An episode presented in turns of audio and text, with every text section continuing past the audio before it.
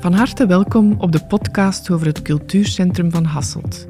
Mijn naam is Peggy Toté, ik ben artistiek directeur van Architectuurwijzer en we hebben een expo gemaakt over het CCH. Te midden van de expo hebben we Caroline Voet, Ewald Haube, Piet Jaspaard en Gerard Verfailly uitgenodigd voor een gesprek over dit bijzonder erfgoed. Het CCH is immers een mooi voorbeeld van modernistische architectuur uit de jaren 60-70 ontworpen door de Brusselse architect Isia Isgour. Eigenlijk is het bedacht als een huis met heel vele kamers en tussenruimtes waar dat van alles mogelijk kan gebeuren. Reeds 50 jaar kent het CCH een bruisend cultuurleven, wat de plek zeer gekend maakt onder de Hasselaren. Vele mensen hebben wel herinneringen aan het gebouw of komen er vaak over de vloer. We moesten iets maken voor de Hasselaren, cultuurcentrum. En we hebben uitdrukkelijk gezegd gekozen met de Hasselaren. In Vlaanderen is het modernistisch gebouw minder bekend. Het levendig gebouw staat ook in schril contrast met veel ander naoorlogs erfgoed, dat niet meer wordt gebruikt, dat er discussie staat of zelfs wordt afgebroken. Wat maakt het CCH nu zo bijzonder? Uiteindelijk stoot je altijd weer, en ik bedoel dat heel positief, op die ruimtelijkheid. En telkens weer kom je daarop terug, maar het is toch wel een fantastisch gebouw. En wat was zo typisch voor het bouwen in die periode, in de jaren 60, 70? Als, als aannemer kijk je een beetje met heimwee terug naar die tijd van de samenwerking. Dat was werkelijk de hartelijkheid tot en met. Waarom kan dit gebouw een referentie vormen voor ander modernistisch erfgoed in België? Deze vragen proberen we hier vandaag in de podcast te beantwoorden. Een podcast in co-productie tussen Architectura en Architectuurwijzer. De opname en montage zijn in handen van de praters. De podcast is mede mogelijk gemaakt door aannemersbedrijf Haube, dat een halve eeuw geleden een belangrijke rol speelde in de realisatie van dit opmerkelijke gebouw. Goedemorgen allemaal. Fijn dat jullie tot hier zijn gekomen in onze expo-ruimte waar de expo CCH omkaderd staat. Ehm, naast de expo die je kan bekijken, gaan wij hier vanmorgen nog eens het gesprek voeren van wat er nu zo bijzonder is aan dit gebouw. We gaan de expo proberen wat tot leven te brengen. Um, ik stel voor dat jullie zich allemaal even kort voorstellen. Caroline, misschien jij? Ik ben Caroline Voet, architect en onderzoeker aan de KU Leuven. Um, ik was curator van deze tentoonstelling vanuit mijn expertise van architectuur vanuit de jaren 60. Ik ben Piet Jaspaard en ik heb destijds de, de ongelooflijke kans gehad van hier uit het niets eh, als directeur te kunnen benoemd worden, zonder eigenlijk voorafgaande ervaring in culturele centra, want die bestonden in feite niet. Ja, ik ben Ewald Hoube van het gelijknamig bouwbedrijf Hoube. Uh, ik heb het geluk gehad van tijdens zelfs mijn uh, architectuurstudies deze werf van A tot Z kunnen mee te volgen. In functie van, laten we zeggen, de zoon van Gerard Robe, die dus toch wel als aannemer in die tijd dus het uh, project had aangenomen. En ik ben uh, Gerard Verfay, ik ben uh, hier komen werken in 2003, sinds 2015 directeur van Cultuurcentrum Hasselt. Dan zou ik het gesprek eigenlijk graag starten uh, vanuit architectuur. De, de, modernistische architectuur die hier ontworpen is door Isia Isgour. Caroline, dan kijk ik terug naar jou. Wat was voor jou zo opmerkelijk aan dit gebouw? Of wat, wat heb jij geleerd uit de analyse die we hebben gemaakt van dit gebouw? Van in het begin, ze hebben beginnen zoeken naar, oké, wat maakt nu eigenlijk DNA van dit gebouw? Uh, tegenwoordig bouwen wij eigenlijk anders. Uh, we zitten met structuren, met overspanningen van over de 10 meter. Um, daar zit heel wat speling op. Uh, tegenwoordig bekleden wij die structuren altijd en wordt eigenlijk die ziel van dat gebouw op die manier wel wat begraven in een soort laagjes van bekledingen die niet in communicatie staan met de ritmiek die eigenlijk in dat DNA aanwezig zit. Hier is dat gebouw omgekeerd bedacht. En dat zagen we. Uh, we hebben een kleine ontdekking gedaan. En dat zit eigenlijk in dat prachtige vloerpatroon dat hier in die grote foyer aanwezig is. Um, dat intrigeerde ons enorm. Uh, samen met Scale Architectuur zijn we dat gaan opmeten en zijn we dat echt gaan hertekenen. Dat is eigenlijk een soort muziekstuk. En dat muziekstuk is in volledige één op één dialoog met die staalstructuur die hier aanwezig is. Dus die architecten zijn erin geslaagd om binnen overspanningen van meer dan 10 meter hun detaillering zo uit te voeren dat bijvoorbeeld een voegje uit de vloer rakelings langs zo'n stalen kolom loopt. Ja, dat vinden wij prachtig. En dan heb je ook nog eens die ramen die in een soort ritmiek zitten, die daar ook weer mee spelen. Dus dat zijn eigenlijk vaste maten, raam, vloer um, en structuur, die een echte compositie maken, een, een muziekstuk. En dat voel je wel als je, als je hier binnenkomt. En dat is ongelooflijk uniek aan dit gebouw. Was dat ook de grote uitdaging tijdens de werf? Ja, ik moet zeggen, uh, ook als ik die vloeren nu bekijk in Blauwhaarsteen, uh, dat zijn dus niet zomaar vloeren. Hè. Dat zijn dus vloeren werkelijk met een dikte van zeker 10 centimeter. Dus dat is, dat is wel werkelijk lange termijn gedacht. Want als je dan ziet uh, welke verhuizen dat hier gebeuren tussen bepaalde activiteiten die er zijn. De enige, hoe zal ik zeggen, uh, schade die hier aangebracht is, dat zijn juist de hoekjes van de trappen. Maar dat is alleen maar mogelijk als je werkelijk zo'n dikke, massieve vloeren gebruikt hebt. Want als dat vloeren geweest gelijk het tegenwoordig is, dan kon je nu opnieuw beginnen te vloeren. Als je naar dit gebouw kijkt, of als mensen die het vandaag het gebouw niet kennen, hoe zou je het kort kunnen omschrijven? Of, of waar kunnen we het mee vergelijken met andere meer gekende gebouwen in Vlaanderen of, of daarbuiten? Ja, in de jaren zestig was er eigenlijk een golf waarbij dat er rond heel wat steden of op centrale plekken culturele centra uh, werden opgericht. dan kan je het vergelijken bijvoorbeeld met de modernistische architectuur van Leon Stijnen, die de Singel ontwierp in Antwerpen. Um, we hebben het cultureel centrum uh, gebouwd door Hoppenbrouwers, uh, eh, C.C. Dilbeek. Het zijn eigenlijk allemaal gebouwen die um, gegroeid zijn vanuit een soort droom over hoe kunnen mensen uh, samenkomen op verschillende manieren, hoe kunnen we hen samenbrengen met cultuur. Um, dit gebouw heeft daar een heel speciale plek in, um, maar het endt zich eigenlijk ook um, op een heel experimentele manier, zou je kunnen zeggen, een vernieuwende manier. Er is een ongelooflijk geloof vanuit de architect hier, Isgoer, maar ook Vreven en Peters, die dit met hem hebben meegebouwd de architectuur mensen kan raken en veranderen en echt heel aanwezig is in een, in een, in een soort begeleiden van dat samenkomen. En dat is hier enorm aanwezig. Hij volgt hierin eigenlijk een algemene beweging. Je kan hem misschien op internationaal vlak het beste vergelijken met de architectuur van Mies van der Rohe. Het is een architectuur die heel open wil zijn, heel transparant, de grens tussen binnen en buiten vervaagt. Allemaal om die ontmoeting en die intense relatie met de kunst te bevorderen. Uh, je hebt bijvoorbeeld het museum in Berlijn. Um, van, aan de hand van Mies van der Rohe. Denk aan heel wat uh, heel fijne stalen kolommen, beton en heel veel glas. Eigenlijk is het bedacht als een huis met heel vele kamers en tussenruimtes waar dat van alles mogelijk kan gebeuren. Dus je hebt een aantal vaste functies, dat zijn natuurlijk de zalen. Maar daartussen heb je eigenlijk heel wat foyers. Je zou ze misschien wel de speelkamers kunnen noemen. En in C zijn die eigenlijk veel te groot om zomaar een gang te zijn. Um, maar dat maakt het juist fantastisch. Want die overruimte, die te veel aan vierkante meter, is juist op allerlei mogelijke manieren productief inzetbaar. En dat zien we vandaag ook gebeuren. En het spijtige is dat wij nu natuurlijk niet meer zo bouwen. Hè. Alles moet nu veel kleiner zijn, hmm. alles um, um, moet heel uitgedacht zijn, luchtdicht gesield, met uh, mechanische ventilatie en verwarming in. Uh, maar juist die tussenruimtes die eigenlijk ja, via grote glaspartijen toch in contact staan met dat buiten, met die natuur, die misschien ook niet zo heel hard verwarmd moeten worden. Um, ik vind dit gebouw toch wel een voorbeeld op dat vlak naar de toekomst. Ik vind ook de titel die we aan een van de thema's hebben gegeven, de genereuze ruimtelijkheid, beschrijft dat denk ik perfect, hè, wat dat je hier brengt. Ik moet zeggen, dat is wel een vreemde ervaring voor mij. Dat is de eerste keer eigenlijk dat ik zo hoor praten over het gebouw en over, laat ik zeggen, wat daarachter zit, eh, los van de technische de vernieuwing. Maar uiteindelijk, als je hier begint, ja, dat gebouw staat er, je moet ermee werken. Je weet dat er enorm veel ruimte is, dat wel. Maar dat heeft ook achteraf bekeken de faciliteit gegeven om veel dingen te doen. Want uiteindelijk, het was niet voorgeprogrammeerd. Wat ik wou nog eventjes aansluiten bij die ruimtelijkheid. Um, want die is genereus, die is, die is enorm in dit gebouw.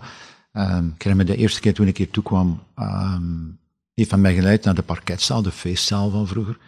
Ah, ik was totaal overweldigd dat er in dit gebouw een, een dergelijk volume aan, aan feestzaal mogelijk was.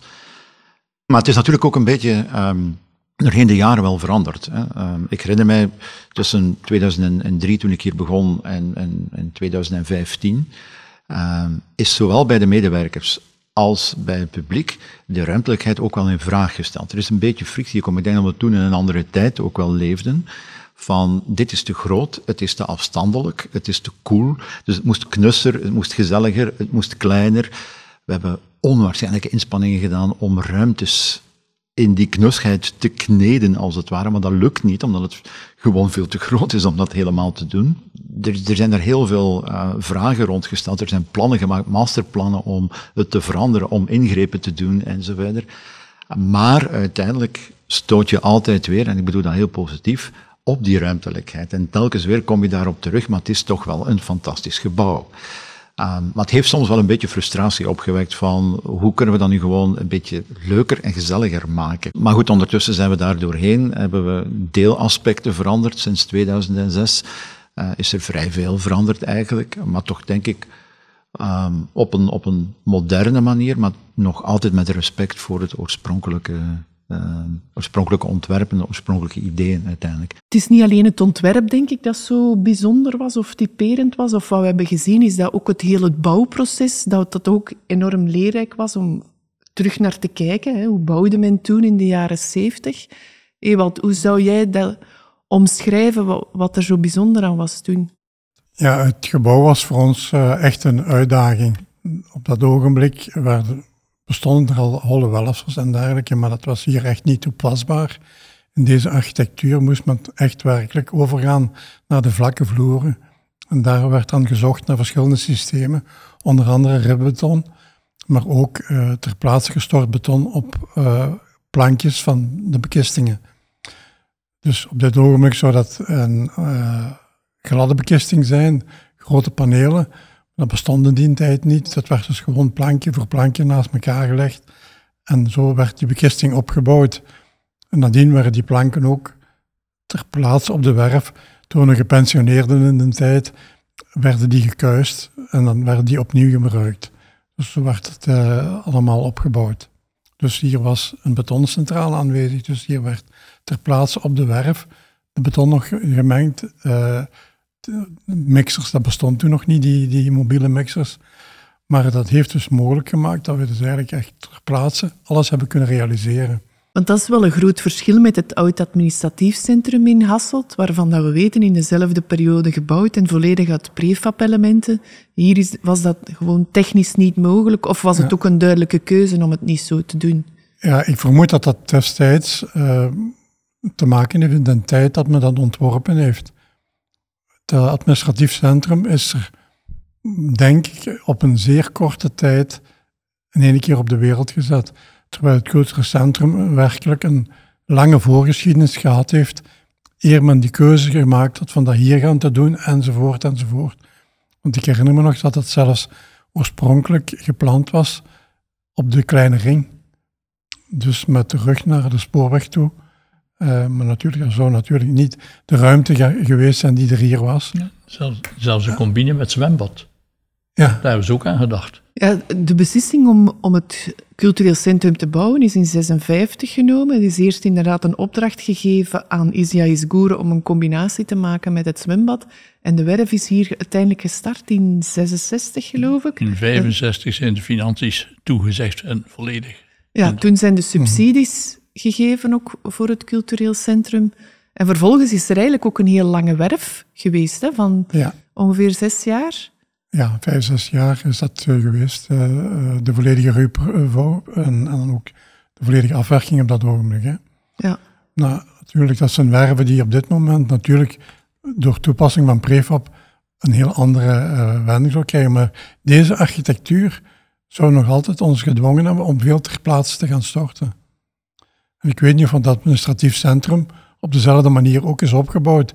Dus daar zijn wel gevels gebruikt met prefabelementen, maar de rest denk je dat dat ook eerder klassiek was. Maar dat maakt dit gebouw toch wel net ongelooflijk bijzonder. Hè? We hebben voor deze tentoonstelling eigenlijk een soort van DNA-stalenkaartboek gemaakt van het gebouw, waarbij dat we um, eigenlijk volledig elk materiaal getraceerd hebben. En die ketens zijn ongelooflijk kort.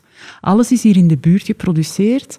Ehm, en ontworpen en bedacht door maar een handjevol mensen. Mensen die ongelooflijk gespecialiseerd waren in wat ze deden. En een aantal ongelooflijk goede stielmannen. Hè. Ja. Ehm, die zaten hier dan ook op de werf. Die hadden hier een werfkeet. De tekenaar van de architect zat hier. Uh, de man van de stad kwam dagelijks langs. Um, dus dat gebouw is eigenlijk echt gebouwd op een ambachtelijke manier en bedacht op een ambachtelijke ja. manier als een groot huis. Hè.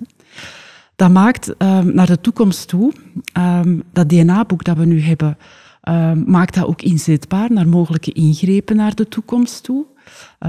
Om op diezelfde manier na te denken vanuit korte ketens. Hè. Dat wordt eigenlijk nu, naar de toekomst toe, stellen we dat toch in vraag. Dat we alles van over heel de wereld moeten laten komen, volledig geprefabriceerd, volledig technologisch geïndustrialiseerd. Maar dat er dingen terug mogelijk zijn, dicht bij huis, met mensen van hier en een soort samenwerking. En dat gebeurde um, in de jaren zestig in dit gebouw. En het was heel mooi om dat voor deze tentoonstelling bloot te leggen. Mm. Een van de mensen dat jij hebt geïnterviewd, Caroline, was de bekister, Marcel Rijskes. Was in die zin op dat moment ook wel een belangrijke man op jullie werf. Hè? Ja, ja, ik moet zeggen, Marcel Rijskes was dus eigenlijk begonnen bij ons als timmerman. Die zich zelfs komen aanbieden aan het, toen we de werf van de zwembad bezig waren dat hij daar s morgens uh, zich kwam aanbieden, omdat zijn vorige werkgever uh, gestopt was om, om uh, aannemingen te doen. En die man, hoe het toeval kan gebeuren, die man die kwam zich aanbieden. En de werfleider die zei, nee, we hebben direct niemand nodig en zo verder. En die ging terug weg. En mijn vader kwam toevallig op de werf aangereden. En die zei, wie was dat? Ah, dat waren twee bekisters van Bree. Ja, maar wat? Twee mannen, ja nee, die moet ik hebben. Roept hij eens terug. En zo is hij eigenlijk bij ons. En dan is hij tot, tot bij zijn pensioen bij ons gebleven. Mm -hmm. En Marcel, die was dus werkelijk een, uh, hoe zal ik zeggen, uh, geschoolde voor houtbewerking van, van, van het Sint uh, Technisch Instituut in Bree. Maar die heeft zich werkelijk zo verdiept in heel die materie dat hij tot, laten we zeggen, de, einde, de laatste jaren van zijn carrière bij ons volledig de chef van de technische dienst was.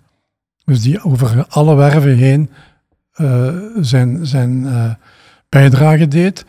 En werkelijk, als wij gesprekken hadden op de werven, dat veel ingenieurs een stap terug moesten zetten, want hij had het in zijn vingers en hij had het gedaan. Mm. En de anderen die hadden het nog nooit gedaan. Wel uitgelegd en ik vond een van de opmerkelijke foto's dat we in het archief hebben teruggevonden, dat hier ooit een, uh, ja, een soort tentoonstelling toch was van Ford-auto's. Ja, maar dat, is, dat was eigenlijk een van de opdrachten. En als hij de visie was, ook bij burgemeester Meijers, dat was ook het vertrouwen dat hij had in, in het beleid dat we deden en van de andere mensen van het bestuur was, voor elk wat wils. Dat is zo'n ding, maar en dat sommigen zien dat negatief dat je geen eigen profiel bouwt. Dat was juist het eigen profiel dat men hier moest krijgen in dat gebouw, daar op die plankenweide, zorgen dat de mensen zich konden thuis voelen. Ja, en u noemt eh, Ford, dat is ook normaal, Ford was hier eh, toch de grote eh, werkgever in, in Limburg, Ford, die voelde zich hier ook thuis. Maar we hebben op dezelfde manier een grote internationaal duivententoonstelling bijvoorbeeld. Kun je dat voorstellen?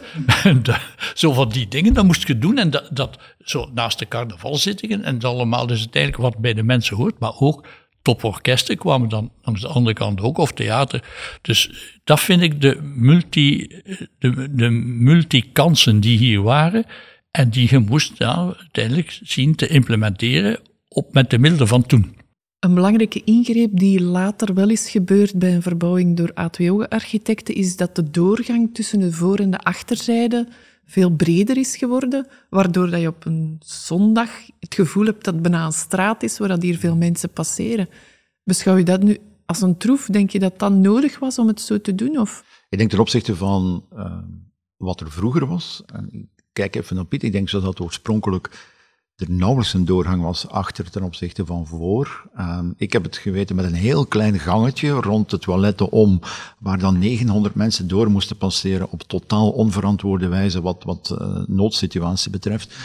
Um, dus ik vind deze, want het heet ook de straat, uh, vind ik inderdaad veel beter. Maar ook daar uh, krijg ik nog heel vaak de opmerking van het is te koel, het is te groot, het is te afstandelijk. Je, als je hier binnenkomt, voel je je niet welkom.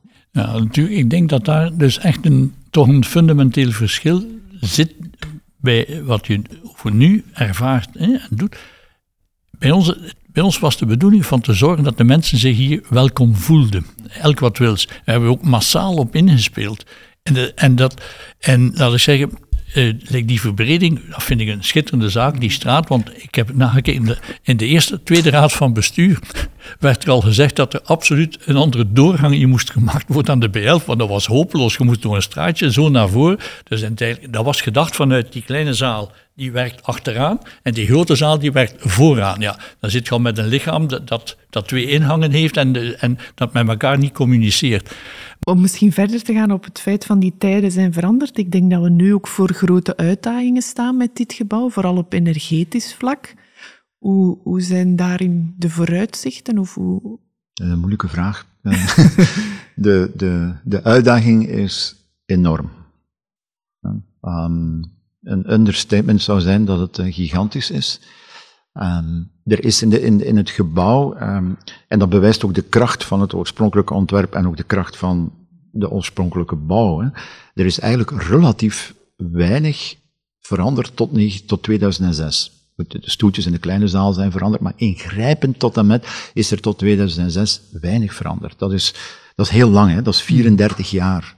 Toen is de grote schouwburg verbouwd, is de straat verbouwd, is het theatercafé verbouwd, ondertussen is de refte verbouwd, is een interne vergaderlokaal verbouwd, is de backstage verbouwd. Wat er niet gebeurd is, al die jaren, is gedacht aan energie. Er is de, met wat oplapwerk moeten we dringend uh, de stookketel dus gaan aanpakken. Dus dat is, dat is wat blijven hangen in zijn geheel. Het, het hoefde misschien ook niet, puur financieel. Uh, maar de realiteit heeft ons ingehaald. Hè. We zitten met een groot plan om in 2023 hopelijk daar iets aan te gaan doen. Dus echt naar duurzaamheid toe. Dat is de stookplaats. Dat is ondertussen ook de, de, de koeling, um, die niet meer optimaal is. Absoluut niet. Maar goed, dat was toen allemaal oké, maar nu is dat, ja, de, alle eisen zijn veranderd, nogmaals. Hè. Maar dat geldt ook voor CO2-normen in, in de zalen. Sinds corona uh, weten we allemaal wat dat betekent. Uh, ook dat, uh, we halen dat, maar het zou iets comfortabeler uh, mogen zijn. De raampartijen, dat is gigantisch. Um, daar zijn op dit moment studies om dat allemaal te vervangen. Um, zonnepanelen, warmtepomp, alles erop en eraan. Niet alleen om financiële redenen, ook om ecologische redenen natuurlijk. Hetzelfde is eigenlijk ontstaan in de gewone woningen. Hmm. Als je ziet wat alle woningen op dit ogenblik moeten gaan ondernemen, het is, je hoort het regelmatig zeggen, uh, de gewone mens kan niet meer bouwen, omdat de normen die er zijn qua ventilatie, qua verwarming en koeling en zo verder, uh, moeten zijn in de woningen, dat kunnen mensen niet meer opbrengen. En dat is, dat is hier, laten we zeggen, wat in woningen klein is, is hier in het groot. Maar ik weet dat destijds de ramen hier toch al zeer vooruitstrevend waren, in die zin dat men met dubbel glas werkte. En dan omwille van de architectuur bijna met een systeem van autoruiten, met speciaal gefabriceerde rubberen sluitingen, dat die eigenlijk zo op die manier geplaatst zijn geweest. Als je dat op dit moment moet gaan doen, dan moet je dan terug weer de betaalbaarheid in vraag gaan stellen. En dan gaan we misschien met de huidige middelen wel toch ook een beetje gaan raken aan de architectuur. En, maar je kunt geen, geen uh, hoe zal ik zeggen, geen broodje bakken zonder schaal van de eieren te, te breken. Caroline, hoe kijk jij ernaar, naar de uitdaging voor dit gebouw? Is het haalbaar om inderdaad niet aan die architectuur te raken, om, om dergelijke ambities waar te maken? Hebben we daar andere voorbeelden van, van zulke... Um, ik, ik, denk dat is um, de toekomst. Hè. Um, ik denk dat we eigenlijk, en misschien moet dat in dit gebouw ook wel gebeuren, meer in de richting mogen denken van uh, experimentele preservatie. Um, heel het verhaal van, ja, heel het ecologische verhaal um, is nu heel nauw verweven met de uh, normen die opgesteld zijn van bovenuit. En dan zijn er maar een paar mogelijkheden. Dat is die gevel volledig vervangen. Door iets nieuw. We denken aan een dubbele, driedubbele beglazing, stevige profielen die allemaal zeer duur en technologisch vervaardigd zijn. We denken hè, dus eigenlijk een volledig nieuwe gevel. Dat zien we nu heel vaak met dat patrimonium van de jaren 60, 70 en 80, dat daar ook al aan toe is. We zien dat gebeuren. Gevels worden gewoon vervangen, gebouwen worden volledig van karakter veranderd, waarbij dat DNA vaak um, verloren raakt. Um, en daarnaast gaan we inzetten altijd maar op veel meer uh, ventilatie, veel meer. Uh, en, en dan alternatieve verwarmingen, uiteraard. Hè. Um, maar kunnen we niet wel los daarvan denken? En ik denk juist dat gebouwen zoals dit, die net die generositeit van ruimtelijkheid hebben, dus te veel vierkante meter, zich er misschien wel toe lenen om veel gelaagder te denken. Ik denk dan aan het werk bijvoorbeeld uh, van uh, collega's van bij ons uh, aan de faculteit Agua Architectuur. Ze hebben nu een tentoonstelling in Beaux-Arts. Um, zij denken al helemaal anders. architecten als Lacaton en Vazal. Um, dus eigenlijk gebouwen, er worden ruimtes in gradaties in voorzien die op verschillende manieren verwarmd worden en soms zelfs helemaal niet meer verwarmd. Um, we moeten trouwens veel meer beginnen nadenken over opwarming van al onze gebouwen. Um, al die rekenmodellen die houden rekening met een termijn van 10 jaar. Nee, we moeten verder nadenken. 50 jaar, 100 jaar. Uh, binnenkort gaan we veel meer problematieken hebben van opwarming. Um, dus ik kan alleen maar hopen dat een gebouw als dit zich nu niet in een soort theemuts gaat wikkelen uh, en daar dan allemaal heel dure mechanische uh, installaties in plaatsen. Um, maar net iets anders. En mensen mogen gerust ook wel hun jas wat meer aandoen in de winter. Ik denk dat CCA ook het geluk heeft dat al 50 jaar zo'n levendig gebouw is, dat het daarmee ook niet ter discussie staat, hoewel dat er dan ingrijpende werken nodig zullen zijn.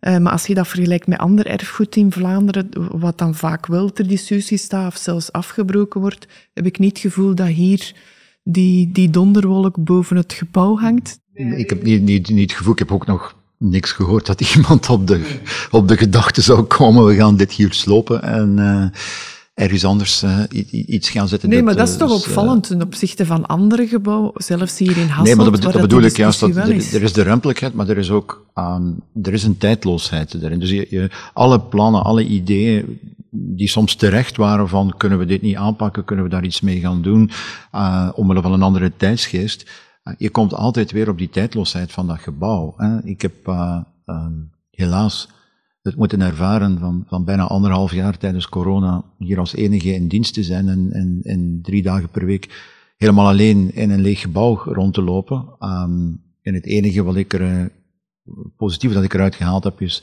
inderdaad de, de voortdurende bewondering en verwondering over, over de schoonheid en de ruimtelijkheid van dat gebouw.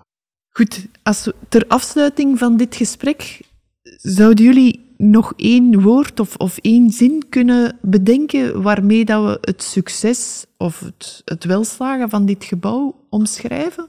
Caroline? Ja, um, de herinterpretatie van het huis. Vanuit mijn verleden, wij, in één zin, wij kregen eigenlijk als opdracht, of te beantwoorden aan de verwachting van het beleid, wij moesten iets maken voor de Hasselaren, een cultuurcentrum, en wij hebben uitdrukkelijk gezegd gekozen met de Hasselaren, voor en met. Nu, uh, als, aannemer kijk je een beetje met heimwee terug naar die tijd van de samenwerking.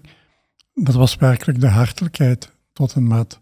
En dat is wat tegenwoordig uh, toch wel veel strakker gespeeld maar dat is natuurlijk allemaal op het scherp van het mes, budgetair uh, beter gevolgd langs de ene kant wil men alles en zijn de eisen maar hoger en hoger. En aan de andere kant zijn de middelen er niet meer. Ja, misschien met een, uh, met een metafoor. Uh, denk ik net uit, uit de wielersport. Um, Cultuurcentrum Hasselt als de Ronde van Vlaanderen. Betekent uh, heel veel sporters, heel veel kunstenaars, lokaal, internationaal. Enorm veel publiek. Maar ook af en toe een mooie uitdaging. Oké. Okay. Dankjewel allemaal om tot hier te komen en voor dit fijne gesprek. Bedankt om te luisteren. Voor meer info over onze expo CCH Omkaderd verwijs ik graag door naar de website cch.architectuurwijzer.be. Voor deze expo heeft Architectuurwijzer samengewerkt met curator Caroline Voet, Laura Steenbeke, Laura Lievevrouwen, Gosja Olgowska, Bing York O en de jonge architecten van Scale Collective.